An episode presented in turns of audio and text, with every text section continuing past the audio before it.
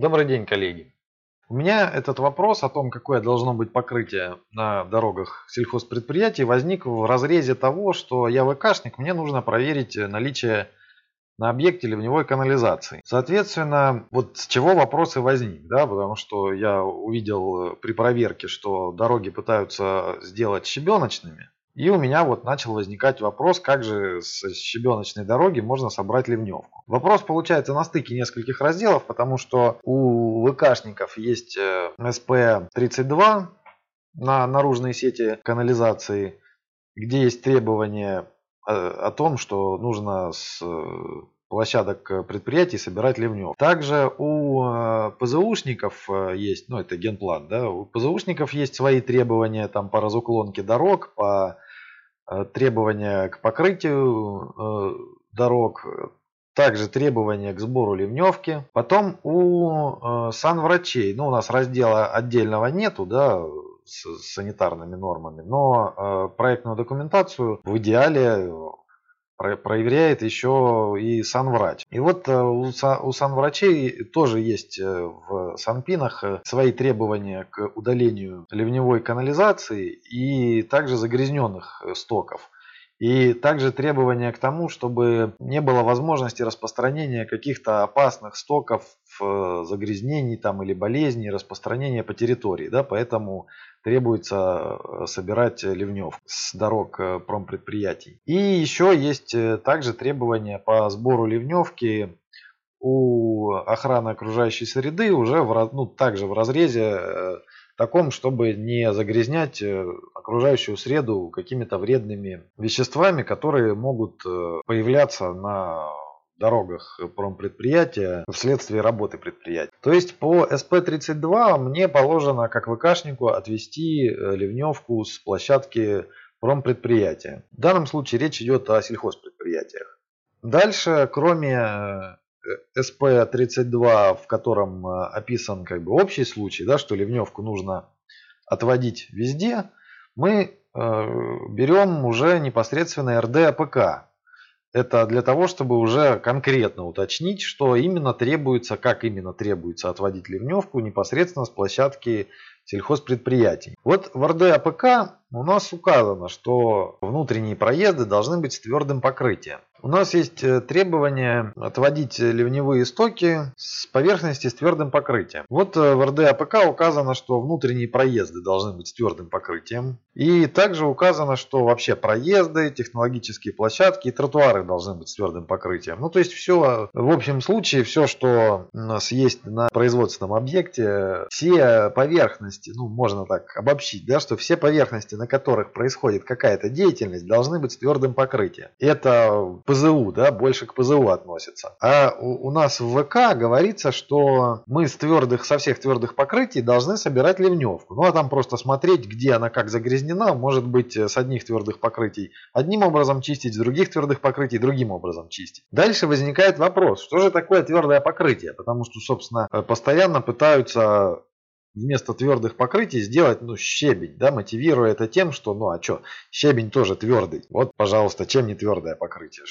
Не мягкий же. Поэтому пришлось дальше лезть в СП-32, э, в СП-34, это СП на дороги. Вот СП-34 нам говорит, что твердое покрытие – это дорожное покрытие в составе дорожных одежд капитального облегченного переходного типов. То есть дальше идет ссылка на таблицу, в которой мы э, можем посмотреть, э, что под твердым покрытием дорожное СП понимает цементно-монолитные покрытия, Железобетонные, монолитные сборные железобетонные, асфальтобетонные. Также тут есть и про щебень. Но щебень, гравий, песок обработанные вяжущим. То есть это уже не просто щебень, да, не просто засыпать там, как все время пытаются сделать, э, просто засы, засыпать щебнем и утрамбовать. Нет, это не подходит.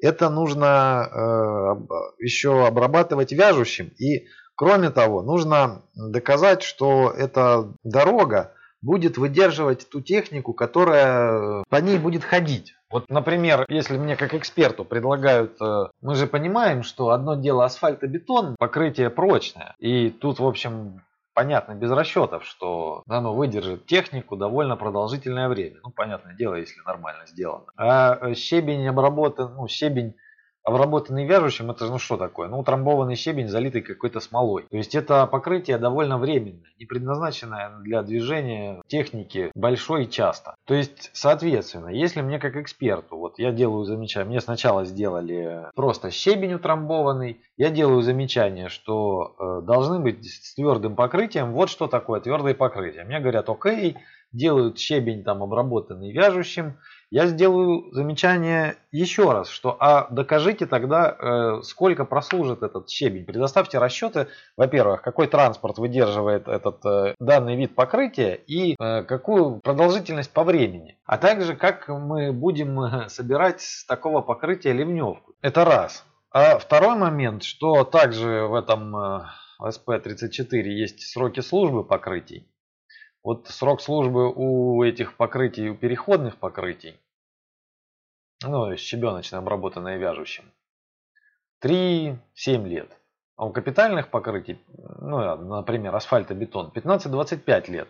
То есть вот согласно этому СП-34 мы видим, что просто так щебнем засыпать нельзя. Учитывая то, что по покрытию будет двигаться тяжелая техника, учитывая наш климат, э, что зимой это будет заморозка-разморозка, летом это может быть жара несусветная, да, то есть наверняка переходное покрытие очень быстро придет в негодность. Ну, может быть, если еще по нему техника бы не двигалась, еще как-то. А так э, у нас же не получится идеально ровной поверхности у щебня, залитого вяжущим ну или хотя бы там более-менее какой-то ровной поверхности, скорее всего, не получится. Соответственно, зимой будет попадать э, туда влага между э, камнями, там в какие-то ямки, будет замерзать, оттаивать, начнет, э, начнется разрушение, там камни начнут выпадать, сама дорога пойдет как бы трещинами. Ну а летом, соответственно, если это залитое вяжущим там смолой какой-то, то оно будет э, нагреваться и ну тоже, ну в общем долго не прослужит. И если заказчик пытается сэкономить, э, то ну такая еще экономия относительная. То есть у него это переходное покрытие прослужит там в среднем 5 лет, а капитальное покрытие прослужит 20 лет. То есть вот либо один раз сделать и забыть, либо каждый несколько лет, а то может даже и не 5, ремонтировать его. Но это гипотетически, да, то есть в принципе это плохой вариант, щебень э, с вяжущим. Это если эксперт его примет. Опять же, нужно все время помнить, что нам э, с этого покрытия нужно еще собрать ливневку. То есть вот мы видим, что просто щебень не годится вообще никак. Ни с точки зрения сбора ливневки, ни с точки зрения э, вообще возможных на объекте типов дорожных покрытий согласно э, своду правил на дороге. Ну а на закуску можно вот посмотреть э, лист из типовых серий внутриплощадочные дороги, которые прямо так и называются. Внутриплощадочные дороги, площадки, тротуары и ограждения сельскохозяйственных предприятий, материалы для проектирования. Это серия 3.819.9-1. Серия чисто на то, как, какие должны быть дороги на сельхозпредприятиях и как их делать. Вот тут есть простая таблица, в которой сразу видно, что щебеночное или гравийное покрытие, а также щебеночное с пропиткой битумом допускается делать на дорогах, где предусмотрено движение автомобилей. То есть допускается, в этой же таблице есть такие параметры. Допускается, не допускается и рекомендуется. То есть это даже, ну, допускается, нужно понимать, это даже не рекомендуется. Это, ну, как бы, ну, можно, да, если очень хочется, то можно сделать щебеночное или щебеночное с битумом, но только на тех дорогах, которые, э, на, по которым движется автомобиль. Причем, что это же нормы старые, я не знаю какого года. То есть сейчас э, чисто щебеночное нельзя делать даже там, где автомобили, потому что, опять же, нужно в любом случае собрать ливневку. То есть, э, вот то, что можно где-то делать щебеночное, можете вычеркнуть сразу, без размышлений. Потому что в любом случае нужно собрать ливневку.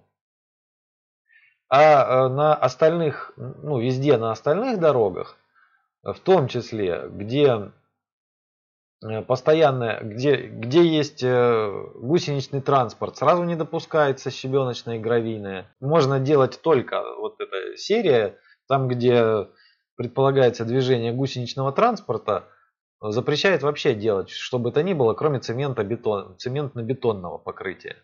Также там, где присутствуют э, органические растворители, ну бензин, да, то есть где возможно попадание на дорогу бензина, минеральных масел, а главное веществ животного происхождения, в том числе навоза, разрешается делать только цементно-бетонное покрытие, ну или асфальтобетонное покрытие. То есть никаких щебеночного покрытия ни с какой пропиткой просто делать не допускается. Также здесь тоже есть очень, хорошая, э, очень хороший комментарий, что термин твердое покрытие, встречающийся в технологических нормах, соответствует капитальному и облегченному типу дорожных одежд.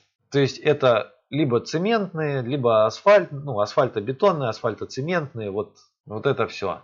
То есть серия это, конечно, не нормы, да, вот, к сожалению, в текущих нормах этот момент э, описан мутновато.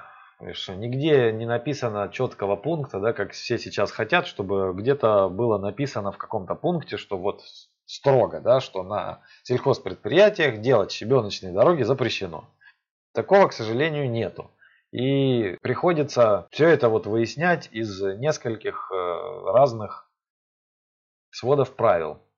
Но тем не менее, вот этот старый, старая серия можно использовать просто как э, подтверждение ну, практики. С тех пор-то ничего не изменилось. Навоз как был навозом, так и остался. Загрязнения как были, там бензиновые минеральные масла, так и остались. То есть, ну с чего бы раньше нельзя, раньше можно было делать только по цементобетону там, и асфальтобетону, а теперь э, вдруг стало можно делать щебеночное покрытие. Плюс, опять же, эти же типовые серии делались из, с экономическими обоснованиями.